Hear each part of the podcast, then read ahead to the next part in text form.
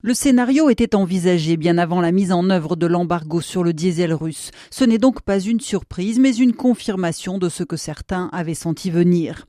Car depuis le 5 février, l'Europe n'a pas le choix. Elle doit remplacer chaque jour le demi-million de barils de diesel qu'elle achetait auparavant en Russie. L'Inde et ses 23 raffineries s'est très vite imposé comme un fournisseur de choix pour les pays européens et en particulier la France, la Turquie, la Belgique et les Pays-Bas.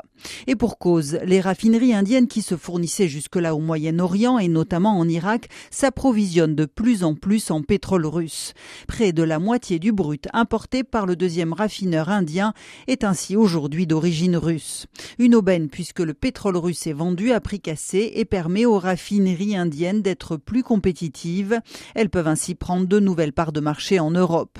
Les exportations indiennes de produits pétroliers vers l'UE étaient en moyenne de 154 000 barils jour avant l'invasion de l'Ukraine.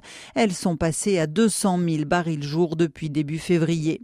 30% des exportations totales de diesel indien partent aujourd'hui en Europe, soit 10 points de plus qu'auparavant.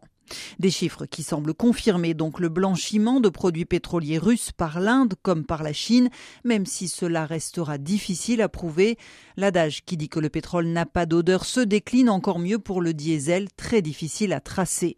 Ces produits raffinés en Inde ne sont par ailleurs pas déclarés comme venant à l'origine de Russie, même si elles posent question, leur importation n'est donc pas contraire aux règles européennes.